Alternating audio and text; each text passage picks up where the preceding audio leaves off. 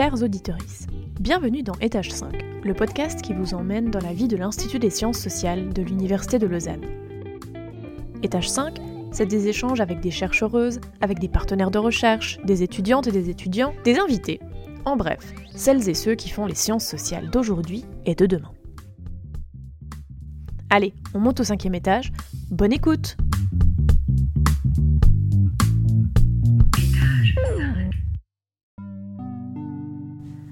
Vous allez écouter Entrevue, la série d'étage 5 qui fait dialoguer et échanger des interlocutrices sur des sujets au cœur des sciences sociales. Aux amateuristes de débats scientifiques, bonne écoute Bonsoir à tout le monde, euh, bienvenue donc dans ce podcast.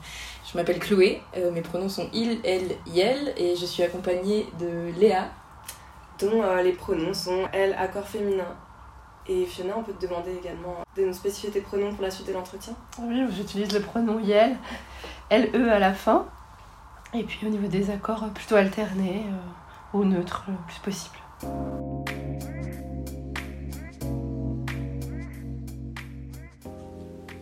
La personne que vous venez d'entendre, c'est Fiona Bourdon.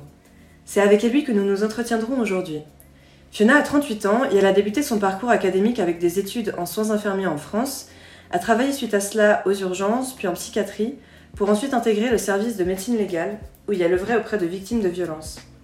À ce jour, elle a opéré un tournant dans son parcours professionnel et académique, puisqu'elle a intégré le centre Sexopraxis à Lausanne depuis maintenant deux ans, simultanément à des études de sexologie ainsi que de psychotraumatologie. En parallèle, Fiona est également artiste et performeur. Mais alors, Sexopraxis, c'est quoi? Sexopraxis, c'est un centre de prévention et d'information pour tout ce qui touche aux sexualités, aux couples ainsi qu'à la périnatalité. De manière générale, Sexopraxis défend une idéologie féministe, sex-positive et inclusive. La création du centre vise à amener la sexothérapie en dehors du stigmate ainsi que des normes sexologiques actuelles. En effet, le centre met l'accent sur des formes d'expertise et de connaissances dans le domaine de la sexualité qui ne sont pas issues d'un processus qu'on pourrait qualifier de classique. Sexopraxis cherche notamment à valoriser les travailleuses du sexe comme étant des professionnels de la sexualité. Mais laissons Fiona nous en dire un peu plus sur son intégration à Sexopraxis. Ouais, alors c'est très drôle. Euh, donc j'ai rejoint le centre il y a plus de deux ans maintenant. À travers ma pratique artistique, j'ai été amenée à tourner sur, euh, du porn. Et, euh, et du coup, euh, j'ai rencontré une personne qui travaillait à Sexopraxis, qui est TDS, et qui m'a dit Mais c'est incroyable ton parcours en tant que thérapeute, en tant que soignant. tu devrais rencontrer les personnes de Sexopraxis pour voir s'il n'y a pas quelque chose à faire ensemble. J'ai pris contact effectivement, et puis Zoé, qui est donc la boss de Sexopraxis, m'a dit Mais ton parcours est incroyable, euh, il faut que tu viennes travailler en tant que sexologue. et puis au début, euh, ben, j'ai eu un gros syndrome de l'imposteur, mais finalement, j'ai quand même un, background professionnel et puis personnel aussi qui me permettait euh, d'avoir, en tout cas, de pouvoir accueillir certains types de, de, plaintes sexuelles. Pas tout, évidemment, parce que je n'avais pas fini ma formation, mais en tout cas, tout ce qui concerne la traumatologie, la psychotrauma, puisque j'ai fait 6 ans auprès des victimes de violence, donc c'est quelque chose que je connaissais pas mal. Petite parenthèse avant de plonger dans le vif du sujet. Précisons que ce podcast s'inscrit dans la perspective sciences, médecine et société, propre au cours du même nom enseigné au sein de l'Université de Lausanne par Cynthia Kraus. Ce qu'on souhaite faire, c'est de l'étude sociale des sciences. Vous êtes un peu perdu? Laissez-moi vous expliquer. On cherche par là à visibiliser ce qui relève du social dans les productions scientifiques.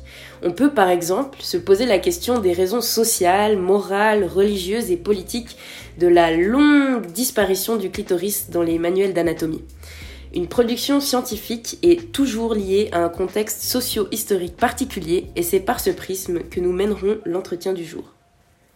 On voulait revenir un peu sur l'historique de la sexothérapie, euh, Mmh. vu que tu as étudié euh, ce domaine-là. Et on s'est un peu renseigné auparavant et on a vu que l'histoire de la sexologie, particulièrement en Suisse romande, commençait relativement tard, avec euh, notamment une consultation de thérapie sexuelle pour les couples hétérosexuels de base, qui ouvre en 1976 seulement.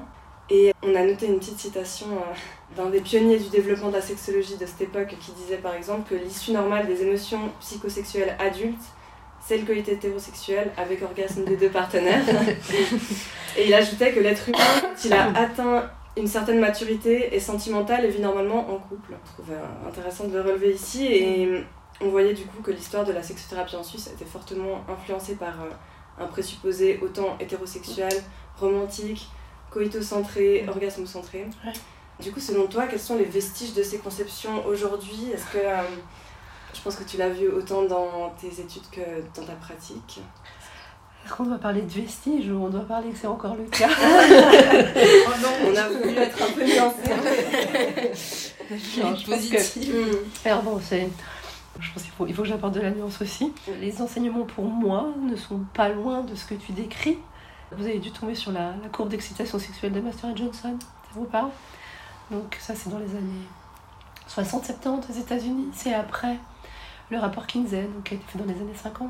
Vraiment, la sexologie, elle vient des États-Unis. Et, euh, et actuellement, euh, ce qui nous est enseigné, euh, alors moins maintenant hein, quand même, ça amène de la nuance, c'était effectivement quelque chose de très hétéro, pénétrocentré.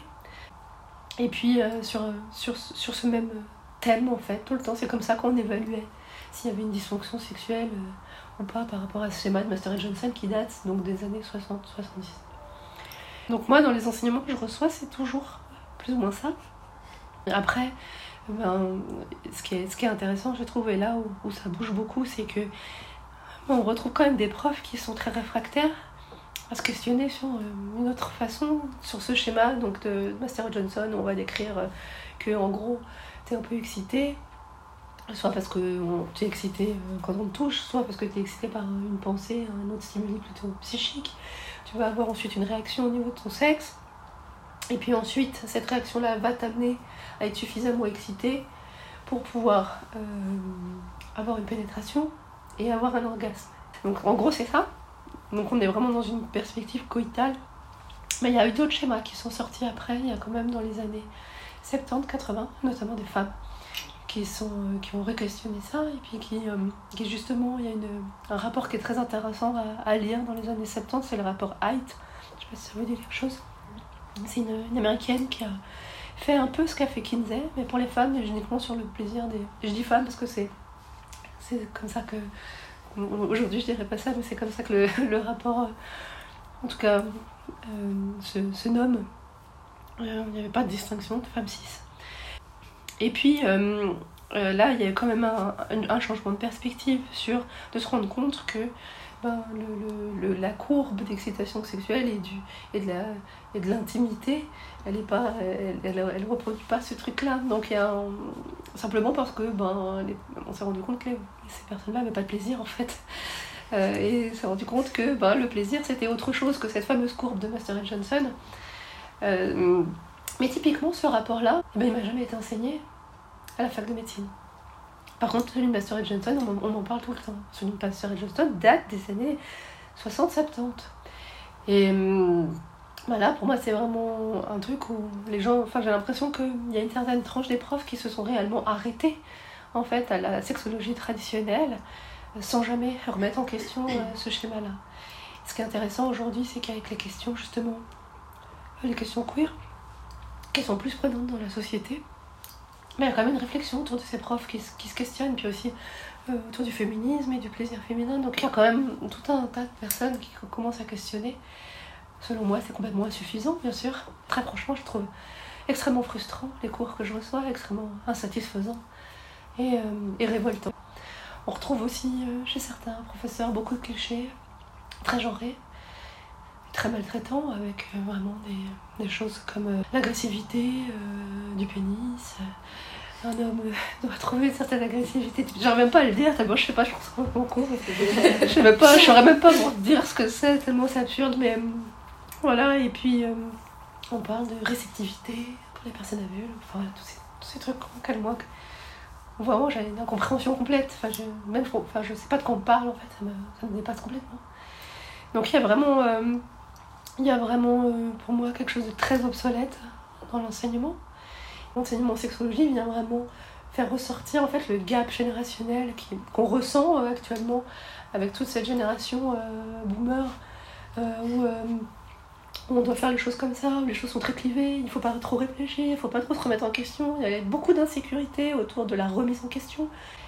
et, l'autre génération qui justement a une soif d'ouverture de, et de fluidité en fait finalement.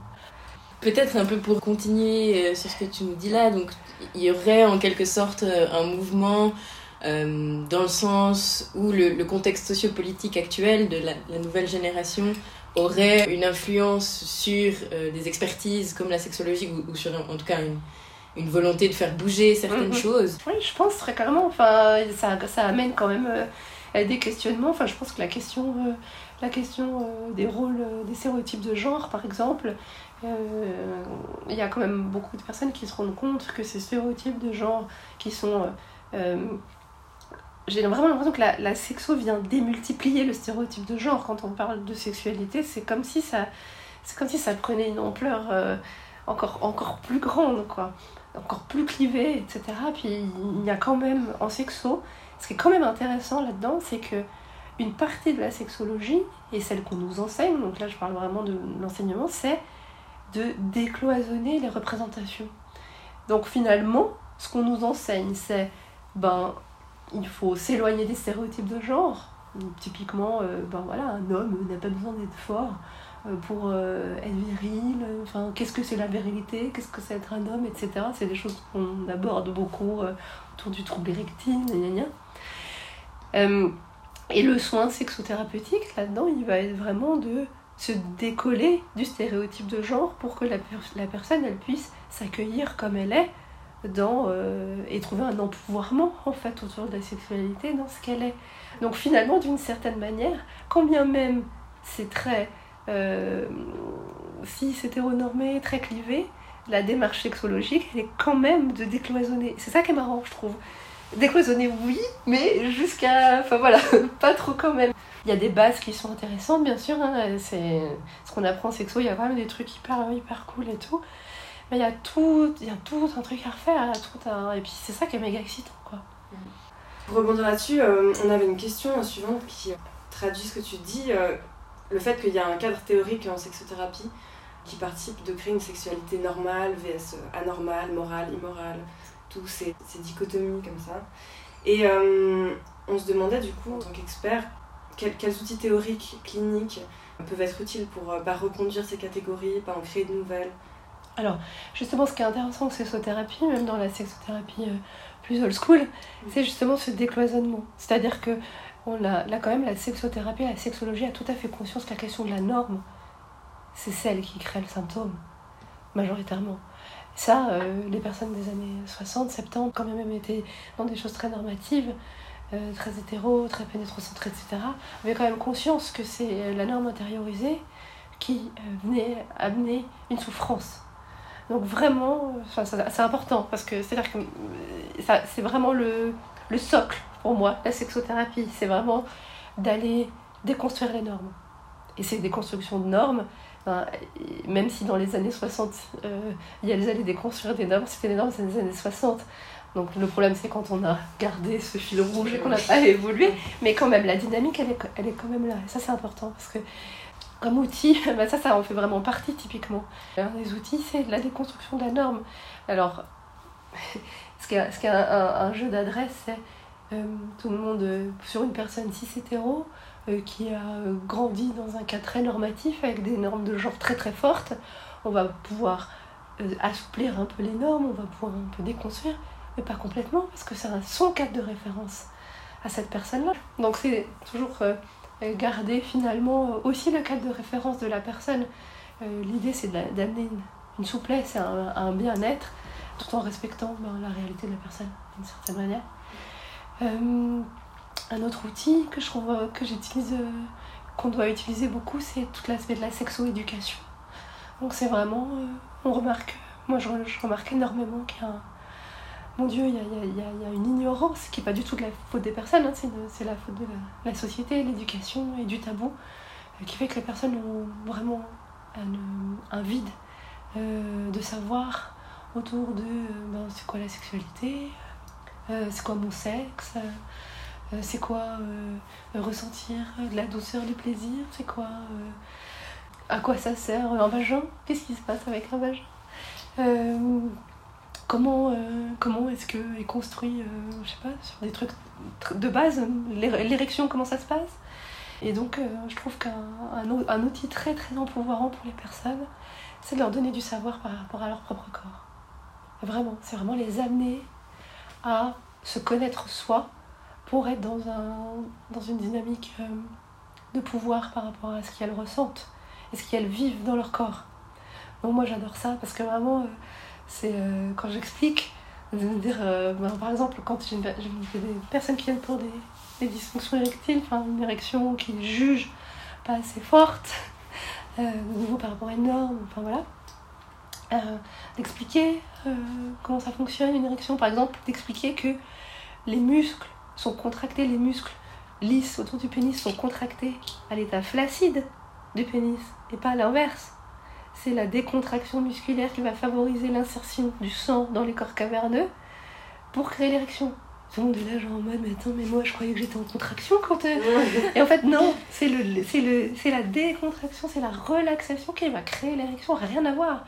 Et là en fait s'ensuit tout un truc autour de putain mais moi je croyais que c'était un muscle mais je croyais qu'il fallait muscler mais du coup je pensais que on en revient ensuite à la norme.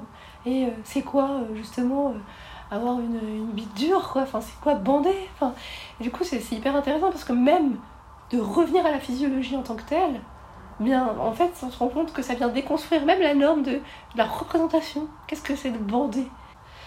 Après, c'est euh, au niveau des outils, c'est travailler sur euh, l'auto-érotisme, justement. C'est-à-dire, euh, en général, quand on apprend la sexualité, on peut beaucoup rester en lien avec ce qu'on appelle euh, l'orgasme de décharge. Donc c'est euh, la masturbation qui dure quelques secondes, on sait exactement ce qu'il faut faire. Mais finalement, il n'y a pas d'érotisme en fait dedans. Donc euh, des choses qu'on met en place en sexothérapie, si on remarque justement que les choses sont très mécaniques, que par exemple le reste du corps n'est pas érotisé, ramener justement une sexualité plus, plus dans la découverte, dans l'exploratoire en fait, plutôt que génitale. Donc ça, ça fait vraiment partie aussi euh, des axes. Et puis euh, après, moi je travaille beaucoup, je fais la psychotrauma. évidemment, je travaille beaucoup sur les questions traumatiques, sur euh, la notion de sécurité. Je pense que c'est vraiment un des gros piliers que j'utilise, c'est comment est-ce qu'on fait pour retrouver de la sécurité en intimité. Après, ouais, aussi, ce qui est, ce qui est sympa, c'est d'utiliser des supports, justement, bah, pour élargir le, la fantasmatique. Après, je travaille beaucoup avec les outils du BDSM aussi de pouvoir euh, donner les outils du BDSM, même dans des, dans des sexualités vanilles et plus traditionnelles. Et euh, voilà, c'est d'ailleurs le sujet de mon mémoire. Donc, euh, donc voilà. Donc il y a, y a, et puis là, bon, bah, voilà, je vous ai dit un bout, je, pense qu'on pourrait y passer toute l'année, tellement il y a de choses. C'est-à-dire que, enfin, vous avez dû remarquer du coup, c'est pas très, c'est pas très universitaire ce que je viens de vous raconter là. C'est vraiment des choses qu'on travaille en séance, moi, c'est vraiment tout le temps la même chose, c'est ramener de la fluidité en fait et de la souplesse, aussi bien dans la psyché, dans les représentations, dans les normes, et aussi au niveau du corps. Là, tu nous as parlé un peu de l'aspect traumatologique. Mhm. Ça fait partie euh, des sujets euh, dont on voulait un peu discuter avec toi. Au cours des 30 dernières années, euh, le traumatisme, c'est devenu, selon certains sociologues, un peu une, clé d'interprétation. Mhm. Euh, du monde contemporain. Mhm. Voilà, on voulait un peu peut-être juste revenir avec toi sur ce concept un peu de clé d'interprétation. Quel est ton ressenti par rapport à ça? En quoi cet aspect-là influence ta pratique clinique ou, ou pas, peut-être? Ouais, ah ouais, donc ça fait 7 ans, on va dire, que j'ai un peu ces, ces jumelles-là, on va dire. Quand j'ai commencé à vraiment m'intéresser au trauma et à plonger un peu là-dedans, euh, d'un point de vue clinique, je me suis dit, oh putain, en fait, la psychiatrie traditionnelle, c'est obsolète. mais, mais, mais, vraiment, ouais, vraiment. Et alors après, je pense que c'est, il faut de nouveau, euh, nuance, nuance, nuance. En tout cas, moi, en tant que sexo, de pouvoir partir de la perspective que euh, quand il y a des personnes qui viennent me voir en me disant, ben, j'ai euh, de l'anxiété, je ressens du stress par rapport à la sexualité, du coup, j'ai tendance à éviter euh, ou par exemple, ben, j'ai une contracture involontaire de mon périnée, ce qu'on appelle du vaginisme, ça va tout de suite me venir. En fait, c'est tout de suite que finalement il est fort probable que ces personnes, en plus si on connaît les chiffres, qui sont de plus en plus importants sur le nombre de personnes qui ont subi des violences, les affections en fait, qui sont les affections psychiques, mais aussi les affections physiques et chroniques qui sont liées au traumatisme, effectivement, moi ça m'a quand même pas mal remis en question sur euh, euh, ben, la classification des maladies mentales, euh, ce qu'on appelle la CIM-10 ou le DSM, et, et, du coup, ben, de dire, mais finalement, en fait, toute cette symptomatologie-là, elle n'est pas en lien avec une maladie psychique en tant que telle, c'est une symptomatologie qui est juste reliée au traumatisme. Ça va faire euh, des troubles anxieux généralisés, des troubles de la personnalité, euh, voire des fois des, des, dissociations, donc avec des, euh, peut-être des tableaux cliniques qui sont plus proches de la psychose. Et c'est vrai que moi j'ai tendance à, Enfin, ça m'a un peu pété le crâne au début en me disant, mais putain, mais en fait, ouais, il y a. Si on, si s'attelait vraiment à, guérir le trauma et pas justement à se référer tout le temps à, à la classification des maladies mentales, ben, ça serait peut-être un peu différent, effectivement. Mais de nouveau, ça vient, ça change, ça bouge, c'est vraiment super intéressant. Là, moi, j'ai. Dans la formation psychotrauma que je fais, il y a vraiment aussi l'abord de, euh, des maladies chroniques, euh, qui est, qui est euh, voilà, en disant, mais finalement, quand on est dans un état de stress aigu, dans un état de PTSD, on a tout un tas de... Physiologiquement, on a notre taux d'adrénaline qui est tout le temps qui est beaucoup plus élevé, on est en hypervigilance, on se fait sursauter comme ça, on est complètement parano, on a du mal à faire confiance aux personnes. Les gens qui me disent, bah, je vais voir parce que j'ai du mal à faire confiance aux gens, bah, typiquement, pour moi, c'est assez clair. Enfin, pour moi, ça ça me bip tout le temps dans la tête. C'est ah, il est, probable peut-être que cette personne est en état d'hypervigilance, c'est-à-dire va, va analyser les choses de face sous le spectre du trauma en permanence. On peut imaginer à quel point c'est épuisant parce que justement ben, il y a ce côté chronique en fait si le trauma n'est pas traité ça se chronicise et puis euh, et puis voilà alors on pourrait alors dans la psychiatrie traditionnelle on aurait pu dire ah oui cette, cette cette personne a des troubles d'attachement euh, ou un trouble de personnalité avec une tendance paranoïaque, par exemple. Bah ouais, mais non, ça ressemble plutôt à une hypervigilance post-traumatique. Enfin voilà. Après, moi, de nouveau, je prends des grosses pincettes parce que je ne suis pas psychiatre, je ne suis pas psychologue. Par contre, c'est vrai que ça me questionne beaucoup et je trouve que la perspective de psychotrauma, euh, aussi dans comment est-ce qu'on accueille les personnes dans la perspective psychotrauma au niveau du traitement, ça n'a rien à voir avec la, psycho, la, psychiatrie euh, comment dire, traditionnelle qu'on nous enseigne à la fac ou quoi. Et euh, c'est, beaucoup plus... Euh, par exemple, c'est beaucoup plus basé sur l'empouvoirment de la personne, les ressources de la personne. Et il y, a, y, y a quelque chose autour de la reprise du pouvoir, en fait, dans le traitement en psychotrauma. Et c'est ça que moi, je trouve ouf et en tout cas, c'est ce que je fais. Enfin, vraiment, cette perspective de psychotrauma, pour moi, je m'en sers tout le temps. En résumé, la position de Fiona, c'est que la perspective traumatologique permet une forme de reprise du pouvoir, dans le sens que l'identité de victime donne une forme d'agentivité. À ce sujet, il y a l'ajoute. Il y a quand même la question, euh, enfin, la, la, question euh, sociétale, justement, qui est importante. Enfin, moi, j'en parle beaucoup aussi du fait que bah, des violences les violences euh, de genre, euh, typiquement. Enfin, c'est quand même important de pouvoir dire aussi aux victimes que, ben, que en fait, ça, s'inscrit dans un continuum. Et y a, ce qui est intéressant, c'est justement de, faire partager les vécus des personnes, notamment les personnes euh, qui ont vécu des violences, de pouvoir euh, se sentir moins seul aussi. C'est-à-dire que c'est pas, on n'a pas choisi de me faire du mal à moi spécifiquement, finalement, parce que mon genre est celui-ci, j'ai plus de chances de vivre des violences que d'autres personnes. Ça, enfin, je trouve que ça insère la personne dans un vécu aussi. Alors, c'est pas c'est compliqué, hein, bien sûr, ça va pas rendre la chose plus simple.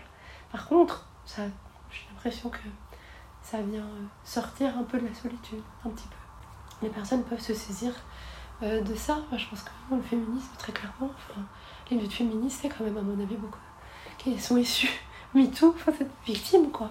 Il faut voir un peu ce que ça, ce que ça a fait comme euh, raz-de-marée sociétal. Euh, MeToo, puis on a encore, il y a les backlash, etc. On n'a pas encore fini, mais il y a, y a, plein de choses qui se passent suite à ça. Puis c'est des victimes qui se sont élevées. Donc je trouve que j'aurais plutôt tendance à dire que Après, faire des généralités, moi je trouve toujours compliqué. Ça va dépendre des personnes, ça va, personne, ça dépend du vécu de la personne aussi. Comment est-ce que, par exemple, euh, le fait d'être victime euh, a été vécu dans la famille, par exemple? Si on me dit, ben, je me suis fait agresser, que la mère te dit, ouais, bon, enfin bon, c'était rien. Ou alors euh, que le parent te dit, mon Dieu, on va poser police. Je voilà, c'est quand même pas la même chose. Je pense que ça, ça va avoir, ça va avoir des conséquences ensuite sur la personne, comment elle, elle se perçoit. Il y a des personnes pour qui c'est insupportable de se voir comme victime. Il y a des personnes qui disent, mais moi je suis pas une victime. Très bien, ok. Comment vous, vous définissez? C'est pas grave. C'est juste chercher comment est-ce que les personnes peuvent reprendre le pouvoir sur ce qui leur est arrivé. Comme Fiona vient de souligner, les mouvements féministes ont largement œuvré ces dernières années pour valoriser un cadrage théorique centré sur le trauma concernant les problématiques liées à la sexualité. Alors nous en avons discuté, ce cadrage fait émerger une dimension politique dont les victimes peuvent se saisir. Ce processus de politisation crée une forme d'agentivité facteur indéniable des avancées récentes. Pour pousser un peu la réflexion, revenons ici à la perspective du cours. Celle-ci nous amène à nous questionner sur les potentielles limites du prisme traumatologique. On peut se demander, dans ce sens, si ce cadrage pourrait aussi, d'une certaine manière, invisibiliser l'aspect systémique des violences sexuelles. On s'explique. Formuler le trauma comme un problème de santé mentale placerait ce dernier dans le domaine du médical et de l'individuel. Le processus qu'on décrit ici, c'est celui de la sanitarisation. La prise en charge de ces problématiques à un niveau individuel, soit extrait de leur contexte social et politique, constituerait un changement de paradigme du global au sectoriel. Alors on peut se demander si ce focus sur le niveau individuel pourrait être une menace aux démarches de politisation qui, comme on l'a dit auparavant, sont nécessaires au changement. Par ailleurs, en restant sur la thématique des limites, il est clair qu'on travaille sur la prise en charge des victimes. Qu'en est-il de la question des auteurs, tant au point de vue juridique que médical? Voilà ce que Fiona nous en dit. Moi, dans une perspective de soins, c'est les victimes que je reçois. Euh, je sais que je me suis posé plusieurs fois la question. Moi, je, ne pense pas être capable. En tout cas, je suis pas du tout formée pour recevoir les auteurs. Je pense que je suis trop vénère pour recevoir les auteurs. C'est-à-dire que je, vais vivre en fait tout un, un, tas de trucs émotionnels qui seront pas gérables pour moi. Donc, euh, donc voilà, il faut être conscient de ses limites. Et puis je pense que ben, là, où, là où la problématique, elle est, elle est systémique. C'est-à-dire que les auteurs qu'on prenne en charge les victimes ou pas, les auteurs, d'un point de vue sociétal, d'un point de vue du droit, on s'en bat les steaks. Clairement, enfin, c'est un truc de fou. C'est-à-dire que ces gens-là sont peinards, mm. mais vraiment. Parce que, ben, euh, si, si, on doit parler, parce que j'ai travaillé en médecine légale, dans le pénal, si on doit parler du, de la loi, je veux dire, le droit pénal a été rédigé par probablement toute une multitude d'auteurs et a été euh, rédigé en faveur des auteurs. Il n'est pas question de, de, de, s'occuper des victimes. Ça change maintenant, justement, post-MeToo, les gens se questionnent. Il y a la, le, la loi sur la définition du viol, ce qui a été changé. Voilà, c'est pas parfait évidemment, mais il y a quand même euh, une avancée. Euh, mais, mais c'est une réalité euh, euh, sociale euh, qui s'occupe des auteurs. Hmm. Est-ce que peut-être tu veux rajouter quelque chose ou il y a un sujet qu'on a abordé légèrement qui t'intéresse de creuser ou... Non, mais je, je pense que j'aurais envie de conclure sur une note positive. Enfin, moi, je trouve vraiment. Ben voilà, il y a plein de choses qui bougent. La sexo, elle bouge et effectivement, ben voilà, il y a des personnes qui sont indécrottables, des personnes qui ne veulent pas changer, des personnes qui ne peuvent pas réfléchir, des personnes qui sont du coup violente dans leur propos parce qu'il y a cette rigidité-là. Euh, mais il y a aussi beaucoup de personnes qui veulent faire autrement. Donc je trouve que c'est c'est intéressant. on peut conclure, là, conclure là-dessus sur quelque chose de positif.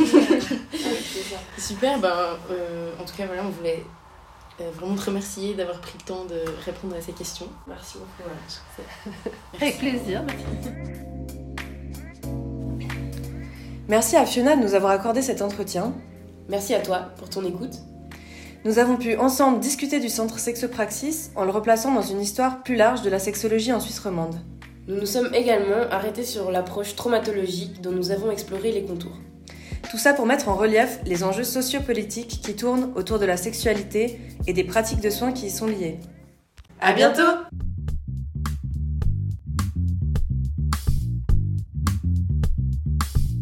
Merci aux personnes qui ont réalisé cet épisode. Vous retrouverez leur nom ainsi que les sources mentionnées dans le descriptif de l'épisode. La production et la diffusion sont assurées par le comité d'Étage 5, le podcast de l'Institut des sciences sociales de l'Université de Lausanne. Étage 5 est disponible sur notre site internet le BIS, B-I-S-S, et sur toutes les plateformes d'écoute. A tout bientôt pour un nouvel épisode d'Étage 5.